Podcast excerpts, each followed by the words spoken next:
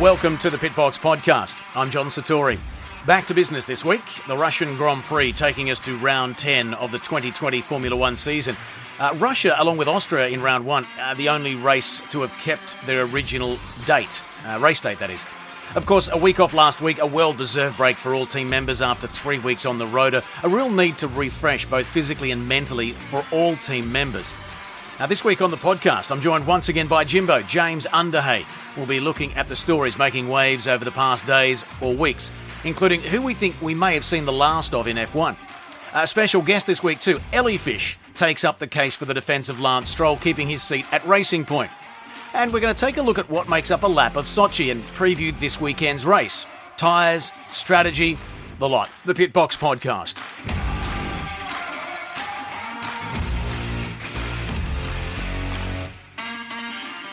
Yeah, so it is round 10, and we are off to Sochi. Of course, here last year, uh, that suspected internal turmoil that slightly seeped out at the race previous in Singapore came bubbling to the surface in Russia when Vettel seemed to fly in the face of uh, the team's instructions to let his teammate repass him uh, an instruction that we all heard on the team radio on the broadcast as well. Now, uh, just to refresh your memory, Vettel got a predicted slipstream from P3. Remember, Leclerc got P1, Hamilton was P2, but P3 was always the coveted position because you get that slipstream from the man who's ahead of you, which is the pole sitter. Uh, and that's the way it turned out. Uh, he drifted past Hamilton, then got past his teammate to lead into turn two. Remember, turn one is so slight, it's almost not a turn. And of course, it was a lead that he wasn't willing to give up, despite that intra team pre race arrangement that we found out uh, later on that he would.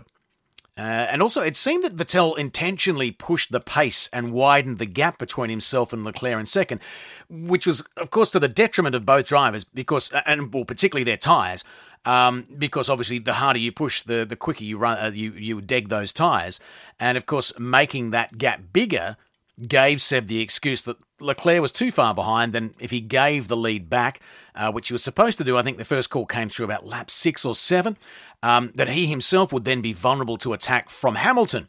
Now, remember also that the Mercs were the only cars to get through qualifying and start the race on the medium tyres, so that the, the, harder compound, that compromise between the hards and the and, and the softs. So the yellow tyres is what they started on. And of course, when they came in for their second stop, they'd be swapping to the faster soft compounds. And of course, at that point, the Ferraris would have been on the slightly slower medium compound tyres. And maybe in Seb's defence, that's what he was talking about. I'm sure he was. Um, and you know, and he told the team over the radio that essentially Leclerc needed to close the gap to him rather than him slow his pace. And of course, meanwhile, Leclerc is trying to look after his tyres.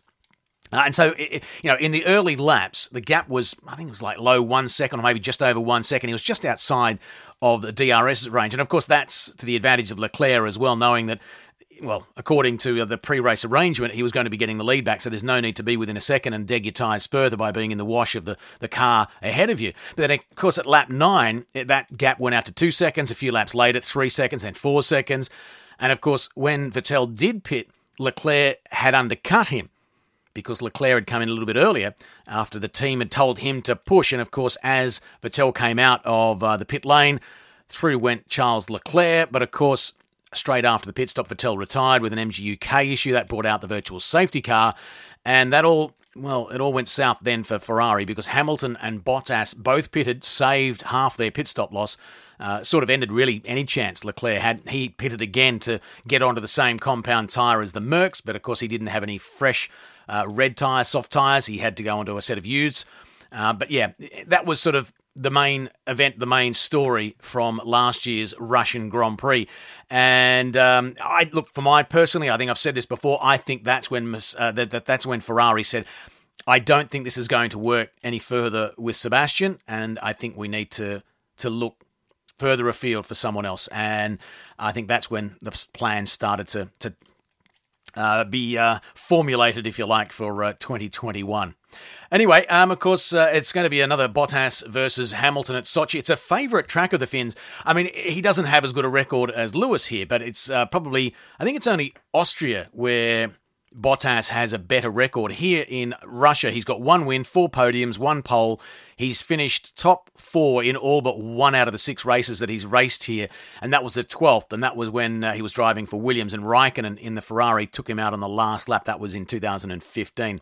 And as I say, it was, it's only, I think, the Red Bull Ring where he's got a better record, but he certainly loves driving here. Uh, so the lap at Sochi, three very different sectors. Sector one, highest speed of them. Uh, turn one taken flat out. As I was saying, it's almost not a turn. It includes the first DRS zone, uh, which doesn't encompass the start finish line. It actually starts after that. And that sweeping left hander, that real long turn three, it's brilliant, isn't it? But it does put a lot of lateral load on that front right tyre, particularly. But it is a good overtaking opportunity into turn four. There is a decent amount of overtaking opportunities at Sochi. Uh, if you think back to last year, turn four, the one I'm talking about, Albon on Sainz was a particularly fantastic move. Went around the outside and then, of course, late braked into the uh, right hander of turn four and got past Sainz. It was always on anyway. Uh, and then sector two, bit slower, but it does have the second DRS zone that punctuates it as you break into sector three, and again uh, down into that right hander as the uh, the straight finishes. You've got a real good uh, overtaking opportunity as well to outbrake with the assistance of the DRS. And uh, that's the turn 13, of course. And then sector three is quite slow and technical, but it does require accuracy because you you sweep onto the main straight again, and there's sort of a not quite a double right hander, but uh, there's two um, 90 degree right handers, and if you don't get the sort of the first one of those right, it really messes up your run down the main straight. And of course, that's such a um, a long straight with the DRS on it as well. Slipstream uh, uh, uh, opportunities there again. So you have to be very, very clinical in that final sector. So, what can we expect to see this weekend? Well, I can't see anything else but a Mercedes win, I'm afraid, once again. The question is who, and even then, uh, it's pretty clear. I think Lewis Hamilton, it'd have to, you know, Hamilton just does that little bit extra in qualifying, although, again, being on pole position here, as we were talking about when we look at what happened last year, is not necessarily uh, the place to be. So anybody who's in P3 or P4 uh, has a real opportunity, and if that is the uh, the Red Bulls, which is it's likely to be, unless somehow Mercedes can miraculously make sure they're in P3 and P4. And I don't think they'd even want to try that anyway. I mean, how do you do that? How do you conjure that up? Um, so I think they'd just be thinking, right, what we'll do is that we're going to go pole position as per normal, and then we've just got to make sure that we're clinical and we have a better strategy to get past what will most likely be the Red Bulls ahead of them. Um, should uh, Max Verstappen start from P3 and Albon from P4? Uh, will Albon be able to uh, get to grips with that Red Bull again this weekend. He did a really good job, got a, a, podium, his first ever podium, such relief. And, you know, he was saying in the. Um, uh, in the week about that he's not reading newspapers, he's not looking in the media because he's tired of reading about speculation as to whether or not he'll still be at Red Bull. I think he will be at Red Bull next year. I think what's happening um, with AlphaTauri and Gasly um, is sort of pretty much secured his seat for next year. And he had a good result here last year. Uh, he ended up fifth, didn't he? But um, overall, because we've got these softer tyres, the question is uh, will that see a two stopper come into play? Last year, um, it was a one stopper. Well, it ended up being a two stopper uh, for um, a lot of the. Um, well, certainly for uh, sorry uh, Charles Leclerc, he two stopped, and of course he ended up on the podium, but that was because of the safety car. Uh, but I, I, still don't see a two stopper being an option here or, or the preferred option. Last year's soft is this year's medium, and it was doing last year 23 to 26 laps. And the hard this year is last year's medium, uh, which could do over 30. So I, I just don't see uh, anything but a one stopper. And of course, last year only two Mercs started on the medium compounds. Will Red Bull be able to get through the quali stages running, uh, particularly get out of Q2 on those mediums? Um, and, and, the other thing is that, sorry, just talking about Albon, the other thing I remembered is that he had a great race here last year because he started from the pit lane. Okay, got helped a bit by the virtual safety car, and that closed the uh, the field up again. But you know, this is a track that he likes, and I think it's perfect timing for him after that great result at Mugello. Sorry, I just had a note there that I just scrolled to and remembered that that he's he had a pit lane start here. So this um, hopefully last week was a, uh, last weekend, or sorry, last race was a turning point for him, and he can continue that on this weekend. It was also interesting looking at uh, articles from last year. It was here that Ferrari were insisting uh, when they were speaking to the press that its engine advantage is smaller than people think it is and not as huge as what Mercedes has had in the past. Uh, of course, they were saying that the straight line speed was boosted by its decision to prioritise a more aerodynamically efficient car last year at the cost of higher peak downforce. And of course, they've now gone across to having a, a, car that's got more downforce on it, but they don't have the, the engine now to push it, which of course has been the big story for 2020 season and Ferrari. Um, you know, some in the paddock last year were saying that they they they estimate it could only be worth two to three tenths of a second, but in quali last year, the Ferrari gain was as much as seven tenths of a second over Mercedes on the straights. But of course, as I say, that uh, is all last year because they have not the advantage that they had last year with regards to their engine. But anyway, um, getting back to strategy, I think it's going to be a one one stop race. If you can start on those mediums, you're always going to want to, and the Mercs will probably get through on that. Uh, it's just a question of whether or not Red Bull will. The uh, battle between the racing points, the uh, Renaults, and the McLarens, and of course the Racing Point's a battle of uh, of time to whether or not they can get the upgrades uh, remade for their car. Because last uh, last race, you might recall that there was only one set available. They got given to Lance Stroll because of no other reason apart from the fact that he had outqualified Perez, um, and so he got them. But of course, he ended up binning his car. Not his fault. And of course, uh, not quite sure how many of those uh, upgrades actually survived the accident, but uh, either way, uh, they've been pretty busy up Silverstone Way at uh, the Racing Point factory, getting as many of those upgrades possible as possible done and ready for a one, if not both cars. Now, the other thing I meant to mention was, did you see the memes? Uh, I was on Twitter or on Instagram. I can't remember who put it on because, and I'd love to give them a credit because I thought it was brilliant. Where there was a photo of Racing Point's uh, uh, the Racing Point car, Stroll's car, being uh, lifted out by one of the um, Manitous, and of course half the uh, the chassis, the engine covers, been torn away, and and underneath there, someone's very cleverly photoshopped the skin of the Mercedes. Yeah, well done. You did win the internet that day for sure. But yeah, that battle in the midfield is going to be interesting between McLaren, Renault, and Racing Point. Uh, that's obviously going to be behind whatever Max Verstappen can do. Hopefully, he'll be starting from P3 right behind Lewis Hamilton to get that slipstream and give them a right battle down, at least into turn two and maybe for a, a few laps at least. But we'll wait and see. That's all coming your way this weekend, round 10. It's the Russian Grand Prix from Sochi.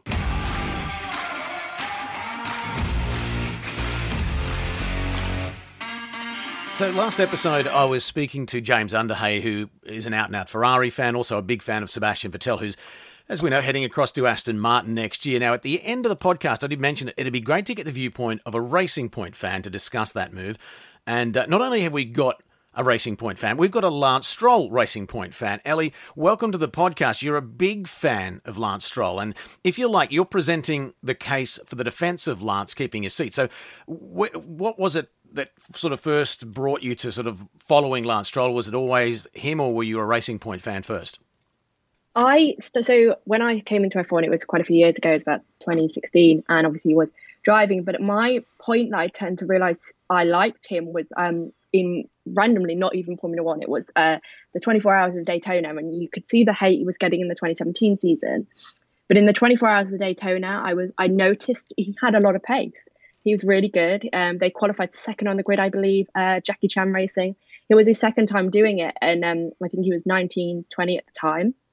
And um, he was so young, and he was performing really well in this 24-hour race. And Fernando Alonso did it that year with Lando Norris. So it's definitely you can highlight how good he must have been to be in that car. And they finished 11th, but it was the qualifying that really started me. I went, oh, hold up, this guy's actually got quite a bit of pace. And suddenly I was like, okay, I might actually like him if he's quite good. And uh, I definitely felt kind of bad for him in a way. I was like, you know what, I'm gonna I'm gonna take him on board and support him. Good stuff. Um, and and of course he's got a podium with Williams prior to coming across to Racing Point, and he's now got a podium with Racing Point. So it uh, it does sort of um, uh, back up what you're saying as far as his pace is concerned.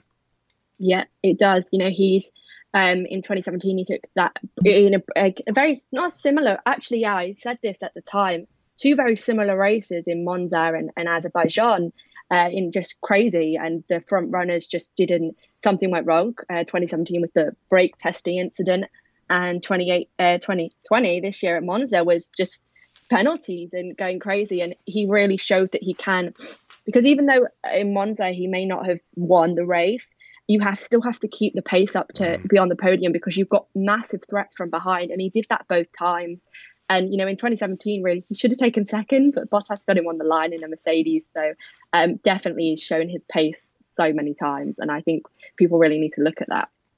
Yeah, and of course, um, you know, he the, the, the question I suppose that a lot of people have said is, okay, well, why should it be Lance over Perez? And of course, you know, you start looking at sponsors and how um, how long Checo's been with Racing Point, and of course he helped them um, sort of transition, if you like, from uh, for what was Force India across to uh, to Racing Point, um, and he's got lots of sponsors, hasn't he, as well? So he brings all that as well.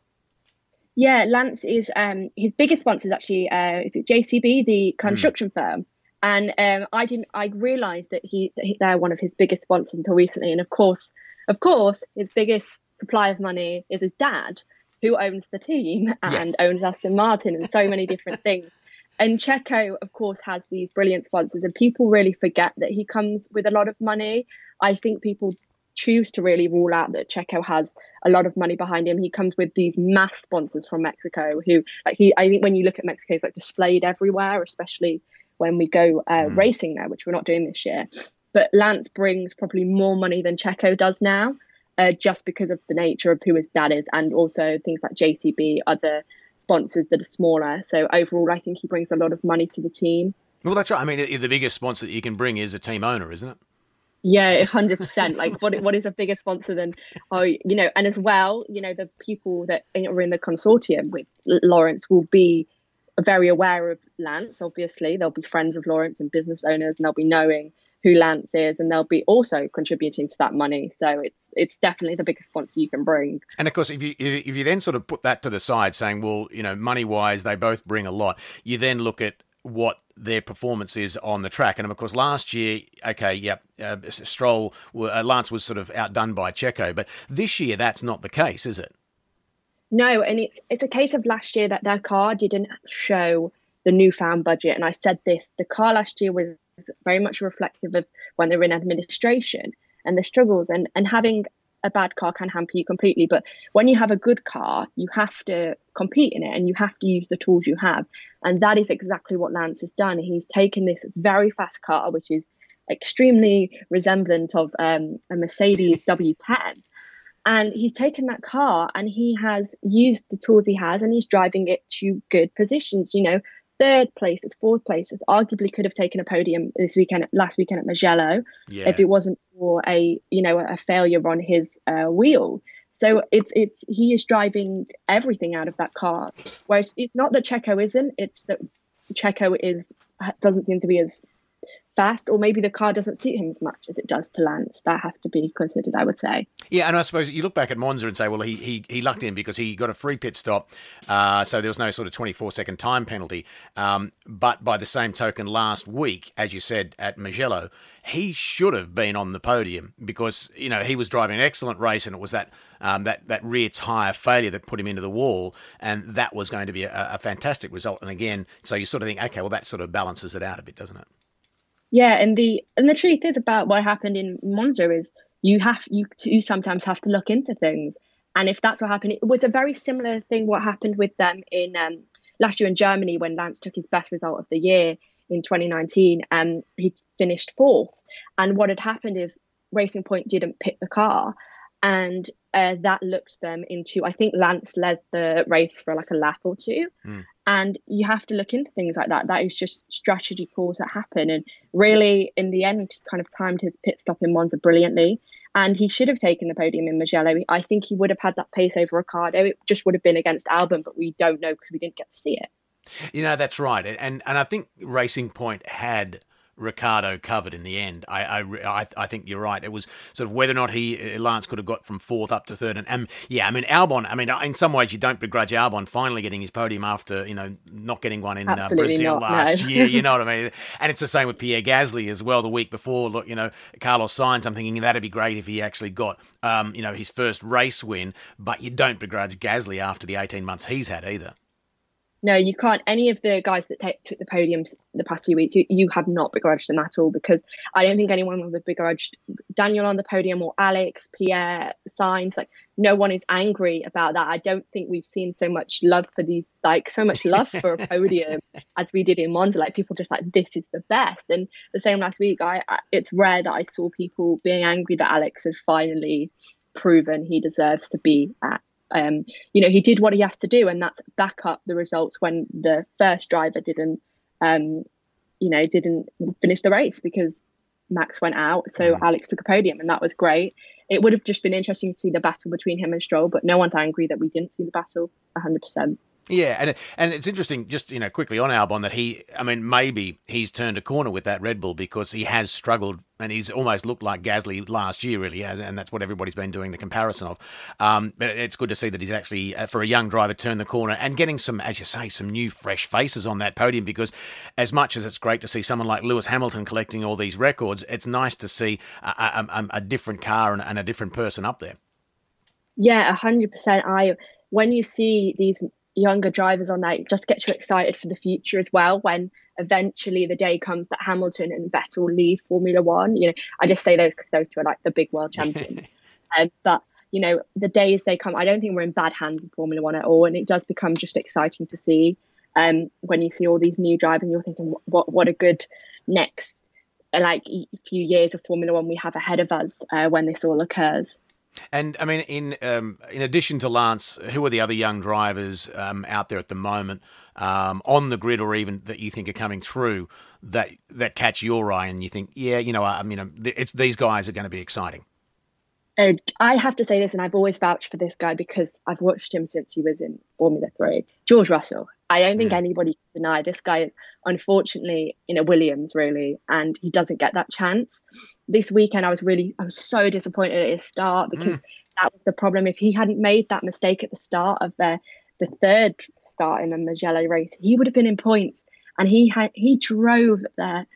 I don't even know what to say. That he drove everything out of that car at the weekend, and even Vettel commenting saying, "I knew what he was doing, and he had better pace than us." And Vettel's in a Ferrari, which yes, is not very good this year, but he's in a Ferrari and he was saying, you know, he looked better than us and I could see what he was doing and it's so sad to see he didn't get in the points in the end. And realistically, I think it's I think it, was quite interesting um to, to see him, but I will be and I've said this, I can't wait to see hopefully the day that George moves to Mercedes and see him finally get to show people, do you know what, I am a really good driver because I've always said I do think he's as good as Charles and I do think he's as good as Max of course, Lando. There's no denying Lando Norris is. Um, I think it caught everybody's eye. Everybody loves Lando um, because he not only his personality is brilliant, he's shown his pace in this McLaren as well. And the battle between him and uh, and Sainz is really interesting. And I think next year it'll be so interesting to see him up against Ricciardo. I'm really excited for that partnership. So they're two drivers that have definitely caught my eye, who I think will definitely compete with the likes of Charles Leclerc and Max Verstappen in future years. And of course, Lance. And of course, Lance. Yeah, Lance. Yeah, of course. All right, Ellie. Look, thank you very much for your time and for coming on. And um, you know, best of luck with uh, with what you're doing. And thank you very much for being the defence for Lance Stroll. I think you might have converted a few people. No problem. Thank you very much for having me.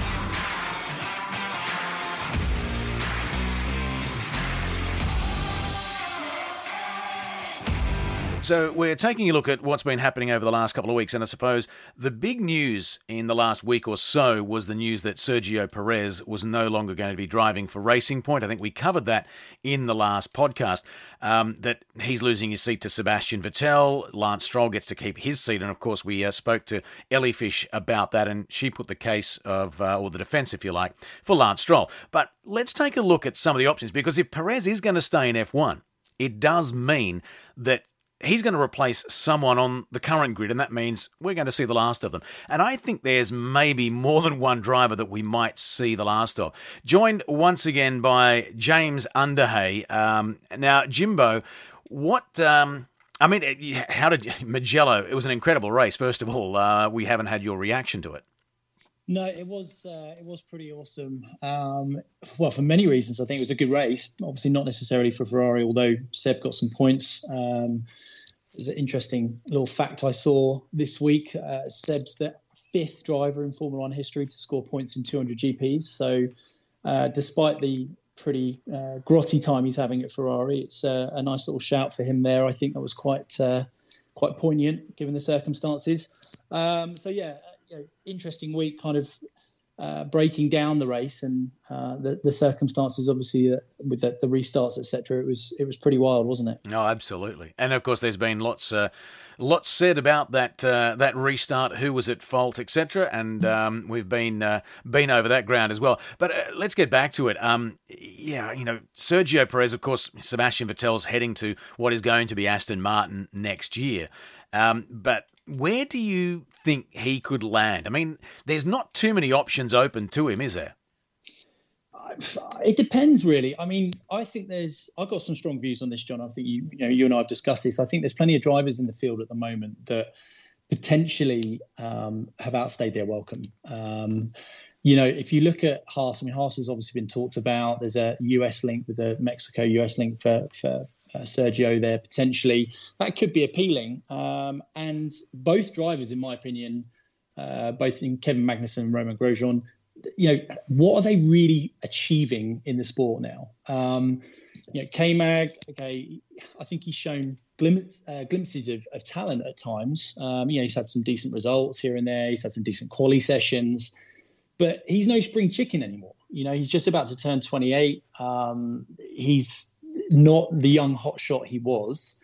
Um, okay, he makes less errors than Grosjean. I think that's one thing we can we can say that is uh, in his favour. Um, so out of the two of them, potentially, yeah, you're going to see him probably the most likely to keep his seat there. But when you look at Grosjean, 34 years old, 10 podiums, I think, in around 11 years in the sport. Um, the last one being 2015. You know, mm. what sort of return is that for someone who was once a target for Ferrari. I don't think it's it's all that. And you can argue about cars and performance and this, that, and the other. But the reality is, he had a chance. And I, I think there's so many drivers out there now that deserve a chance I feel like he's kind of used all his tokens up. Um, he's an interesting character. You know, I'll go back to the mistakes. He's very quick to lay blame at other people's door, um, which I don't particularly like. well, that, um, yeah, I mean, the, the classic was um, the Ericsson hit me from behind in Baku a couple of years ago, and Ericsson was like meters away from it. Right, ex- exactly. You know, and I think, you know, being judgmental, I don't think he's necessarily. Uh, uh, got the, um, the, the gravitas to have such a, a judgment, judgmental attitude towards some of his uh, compatriots. But um, I just feel he's just a perennial perennial under underachiever in the sport, and um, you know a lot of hype around his speed when he was younger, but I, I, don't see that anymore. So he's got to be one that you'd be looking at to, to say goodbye to at some point. Yeah, I mean, I, I, I tend to agree. I was a little bit surprised um, that Haas ran him again this year but I think that that may be his final year in F1. I, I can see them holding on to, to K-Mag. I, I, think he's still got something to offer. I really do. And also, depending on who they get in next to him, if they get a, if they get a, a junior in, if they run one uh, someone from the Ferrari Academy to, to, pay for the, the Ferrari engines, although are they with paying for it at the moment? I'm sorry. I know I keep bashing mm-hmm. Ferrari. Um, but, uh, you know, to get a, a young, one of the youngsters from the Driver Academy, you know, to help, which is, you know, what it's all about is that you know you you run out a young driver and we'll give you a, a better price on the engines and that's fair enough. But uh, you know you're going to need someone experienced in there. K Mag would fit that, I think. Um, and but I, I, I could see them. You know they've had an experienced driver pairing for the last what three four years at the very least. Um, uh, sorry sorry three years I suppose if you if you just count Magnussen, but. I, I can see them holding on to Magnussen, and as you said, that American Mexican connection and the money that Checo Perez would bring in, I think is very, very attractive to Gunther Steiner and Gene Haas. I can really, really see that happening. No, I agree. I agree. I mean, uh, one of Checo's real attributes, outside of the fact that he's a great driver and he's been around a long time, is obviously he comes with a big wallet, and uh, that's going to be appealing for any team, I think, up and down the grid. Um, you know, they would probably go for him if they were to to shelve Grosjean. Um, obviously, it's an interesting time for Checo in the sense that he's probably going to have a few offers on the table because of that fat wallet. Um, there are rumours this week uh, I've been reading and listening to with regards to potentially an IndyCar drive with McLaren. Mm. Um, I don't know if you've seen that. Yeah, um, yeah. Zak Brown very kind of openly showing his displeasure at seeing Checo drop by Racing Point in the fashion that he was, mm. I think. Um, and he's he's made it clear he'd be very interested in having a chat with him about that drive. And and again, that for, for someone like Checo, obviously there's a big connection there. Obviously, US based sport with huge Mexican following, I would assume, and having someone like him in the in, in that series would be phenomenal. Um, you know, does that necessarily pique Checo's interest a little more? Maybe it does. Um, well, the thing and, is, that is, it does it pique him enough? You know, it, does it pique him more than actually trundling around the back, which he knows certainly for next year it's going to be if he's in an Alfa or a Haas because of one the Ferrari engine, and secondly that you know those cars are not fast even if they had a different engine in them. So that's the the very big question you know, is it better yeah. for him to say, you know what, I'm going to do at least a year over over the pond and get into IndyCar and see what my options are after that. And of course, the interesting thing you did bring up was Zak Brown, and clever boy. I mean, you know, he started JMI. He's now the CEO at McLaren, um, and he's creating a new model. I I think with F1 in that he's launched the Arrow Schmidt McLaren, you know, racing team, which obviously uh, competed in Indianapolis, and they're in the IndyCar series. And of course, there's that cross promotion or you know sponsors getting uh, uh, uh um, uh, what's the word um, exposure on both sides of the pond via one team. That hasn't happened before, has it?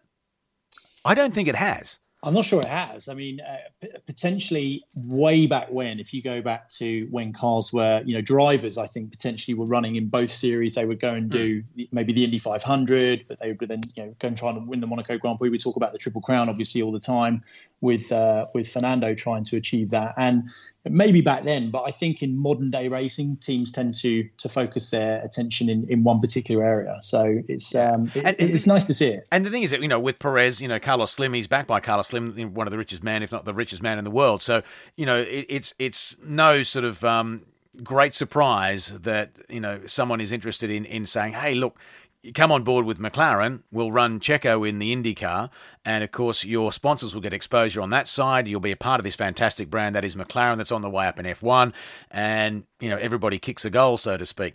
So I, I can I can see that happening as well. It'd be a shame to lose Perez to F1, but the question is how long can he wait? Considering he's waited seven or eight years to get a good car and it got flipped out from underneath him. Yeah, and you mentioned uh, briefly earlier, you know, does he want to sit for a year at the back of the grid? He's going to know whichever car he gets in realistically is not going to challenge. Mm. And after the time that he's been in the sport, um, he's you know what if i was him i'd be craving some wins i'd be craving some some positive energy go to the states right you yeah. can potentially win some indycar races he's always harbored a desire to compete in the indy 500 it's on his bucket list he's talked about it before and for someone like him now to go and get some love, go go to the states, get some uh, some noise around what he's doing over there, because the, the IndyCar series in particular tends to be fairly open. You don't see the same win week in week out. Obviously, you see someone rise to the top. You've Scott Dixon's, etc. You know these guys are going to win titles, but there is more opportunity there. I think it's a slightly more equal field. Um, and for Checo at his stage of his career, like you say, he could either go over there, do a year, see how it goes. He might end up loving it, or alternatively, he could go and do a year, feel the love, and actually get a bigger drive for 22 in, in Formula One. So mm. why not maybe look at an alternative rather than sitting at the back of the field in something that ultimately is not gonna not gonna win you anything? Okay, so we are agreed that Checo is is it the first option that he goes to the states? Because I, I can see him doing that, and and, and if he doesn't. Um, if he doesn't land at Haas, I think that's what he's going to do. In fact, I think he's probably going to go to the States and see what happens. I, am going to call that now. What do you think? Okay, big shout, big shout. I, I, think it's I think it's a very attractive option for him. It's closer to home as well. You know, the, half the reason he had these COVID issues was that he made the trip back to Mexico to see his folks. Yeah, and he's been on the road a long time. Um, you know, to, to to be an hour or two's flight away as opposed to seven or eight hours, you can't. He can't make that trip that often. So there's there's lots of reasons for him to do that. And let's also just consider for a second the McLaren situation financially at the moment, regardless of their performance on track, is not incredible. There are you know talk, there's stuff going on behind the scenes in terms of refinancing and stuff like that, and you know let's hope they get it sorted out, and I think they will because they're a brand that can't not be associated with Formula One and a British brand that we should all be very, very proud of. So I'm sure they'll get to that. But again, you know, the, the tie-in with Checo and the big wallet, Carlos Slim, etc. Maybe it just comes at the right time for them all to get together and go right. Let's go have some fun uh, and make this happen. Okay, so who takes that second seat then? I mean, I we've got let's say we've got Magnussen in there because I, I think it'd be a big call for Gene Haas to put two new drivers in there, and particularly if he's not going to put someone experienced in, unless he brings Hulkenberg in. I just can't see Hulkenberg fitting in that seat either, only because is he going to want to trundle around at the back again with no real clear sort of option of what he's going to have in the future, considering his age. So I don't really think that Hulkenberg's an option for Haas, or Haas is an option for Hulkenberg more likely. But let's say we've got K Mag in one seat. What junior, and it's going to be a Ferrari junior, or, or any other option can you suggest goes into that seat? Well, look, I mean, if you're talking Ferrari juniors, there's one name obviously really at the top of the list at the moment, and that's Mick Schumacher. But there's talk now of him obviously moving to uh, potentially filling the second seat at uh, at uh, Alfa Romeo, um, sitting alongside Kimi. Um, you know, the, the chatter around that's quite interesting at the moment in terms of, you know, again another you can't call him a perennial underachiever because he hasn't been in the sport for long enough. But uh, Antonio Giovinazzi, you know, mm. again, these young drivers when they come into the sport, they have something to prove very quickly, and it either goes your way and sometimes it doesn't. Um, you know, he dropped it at Spa right in front of Kimi. You know, pushing too hard, should have let Kimi past, and um, there's an argument that he will disappear at some point. So Mick Schumacher is obviously in line for something, and it's already being talked about. Now, whether that would be Haas because of the Ferrari link with the engines, or whether they would draft him into Alfa Romeo, it's hard to say.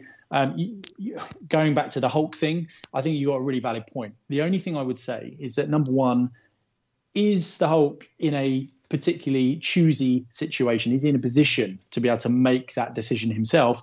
Or if he's that desperate to get back into the sport, which I think he is, he's made that clear. You know, there are talks happening at the moment. I do want to be back on the grid in 21. Is Nico Hulkenberg in a position where he can pick and choose? I'm not sure he is. Nah. Um, no. You know, he, like you've already alluded to, his, the, the stage of his career, his age, etc. He's got to take a punt now. You know, he's going to be in a situation where he's got to get his bum in a, in a car as quickly as possible. The quicker he's in a car, the quicker he can prove what he can do, even if it's an underperforming car, because you would fancy him to outperform K Mag if he ran that seat with him alongside him. and actually, so, just, just for a moment, think of that.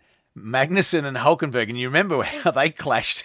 Right, exactly. Imagine that as a driver yeah. pairing they weren't the best of friends, and maybe that will put Gene Haas off, or yeah. maybe that maybe he'll quite like that. I don't know. Um, although having said that, I'm not sure uh, Gunther could deal with it. You know, the, the, the grief that he gets on a weekly basis now is. Uh, oh no! Uh, Can you imagine? The, yeah, the the uh, the f bombs that to be dropped uh, not just from Gunther, but uh, from between those two. Yeah. yeah, that, that, that would be quite fun to watch. Interesting so, thought. Yeah, who knows? Who knows? okay, so let's move on to. So we're sort of it's a little bit un, unsure as to. I, I, think you're right. They're probably going to go with a junior and one of the Ferrari juniors juniors into the Haas seat. So let's move on to Alfa Romeo because you were talking about Giovinazzi.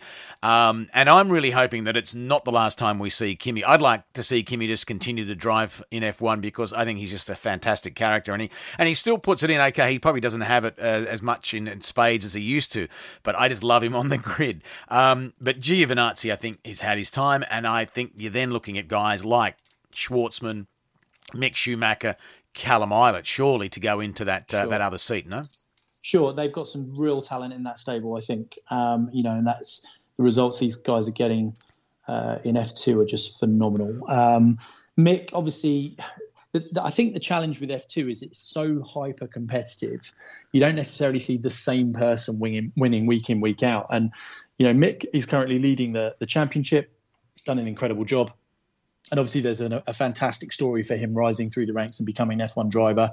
Uh, I think if he wins the championship this year in F2, I think they can't not give him a seat. Mm. Um, and you know, going back to, to, to Giovinazzi, you know, the the Bergamo bullet, as he is uh, commonly referred to, it sounds potentially like he's going to have one coming at him soon, and mm. uh, he's going to be on on the way out the door. Um, uh, who who knows? But having Kimi alongside Mick, wouldn't that be a fairy tale as yeah. well? I, I, don't think Schumacher Senior would be too unhappy about that. No, that's right. Um, you know, Kimi um, has obviously great. Uh, uh, great times and great memories of, of racing along uh, or racing, you know, Michael Schumacher, his father. But um, I think he'd be a, a yeah a great uh, a great person to have alongside young Mick. But I, and that's the thing. I, I, when you look at that, I think maybe Kimi still does have at least one more year in him because I can't see anybody else on the grid apart from Hulkenberg. And again, does Hulkenberg want to be in that role of being at the back of the grid?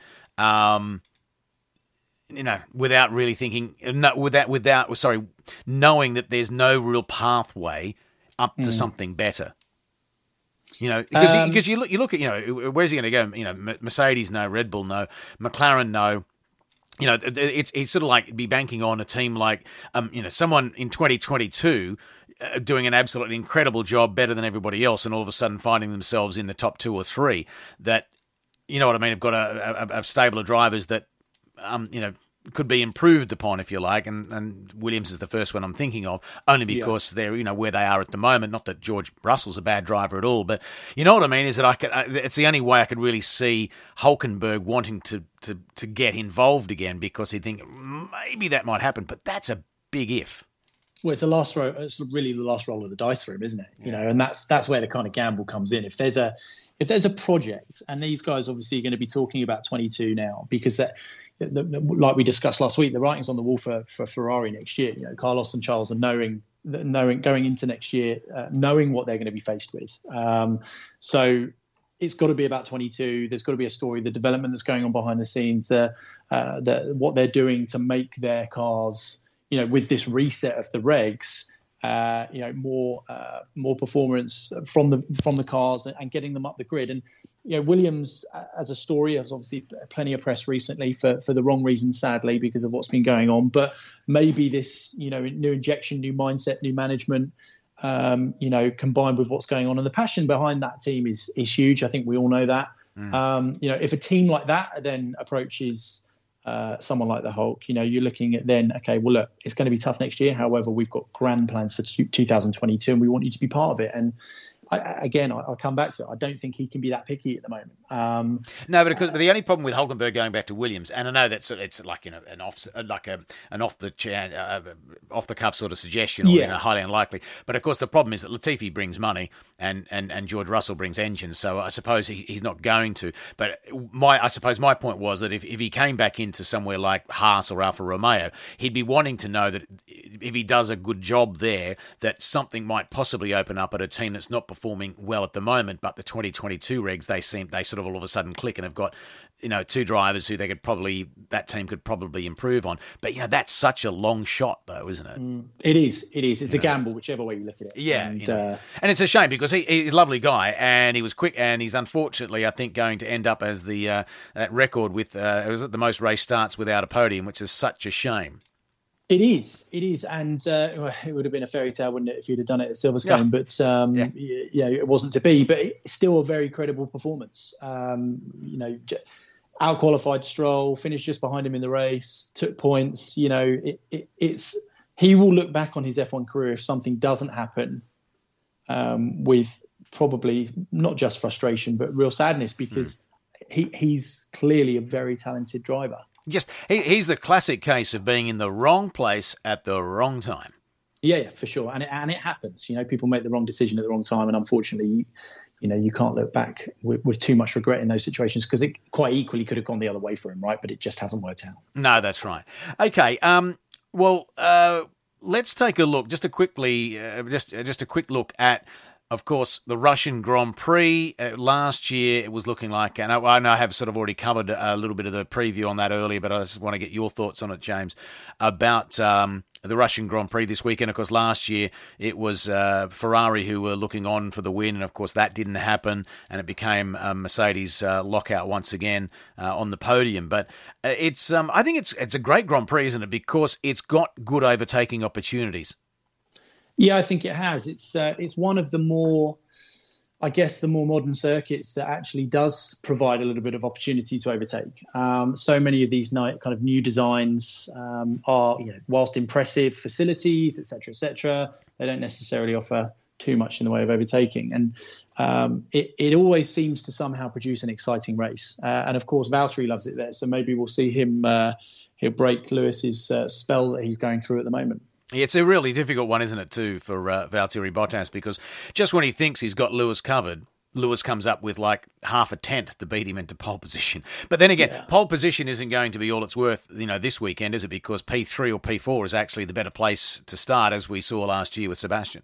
Yeah, for sure. That dragged down to the first corner. Um, mm. very similar to the Mugello situation that we faced last weekend. Yeah. Um, you know, if you're in first, you're a sitting duck, really. Um, we just got to hope, I suppose, that there's no uh, no safety car restarts with uh, potential for people to be sauntering along the front straight until they let it go. But um, you know, it, like you say, second or third there, if you get a good launch, really you should be leading by the first corner. Yep, indeed. And uh, let's just hope Max Verstappen gets his elbows out if he starts from P3 and slipstreams um, one of the Mercedes or both of the Mercedes down into turn two on the weekend. Anyway, that's it for this episode of the Pitbox Podcast. Any feedback, you can do it a number of ways. Pitboxpodcast at gmail.com if you want to send an email. Of course, on Twitter at Pitbox Podcast and the same for Instagram as well. And of course, give us a couple of stars, a nice review as you see fit wherever you pick up your podcasts as well. That is it. We look forward to reviewing this weekend's action on the next episode and, of course, taking a look ahead and anything that's going on in the sport between now and then on the next episode of the Pitbox Podcast. Catch you then.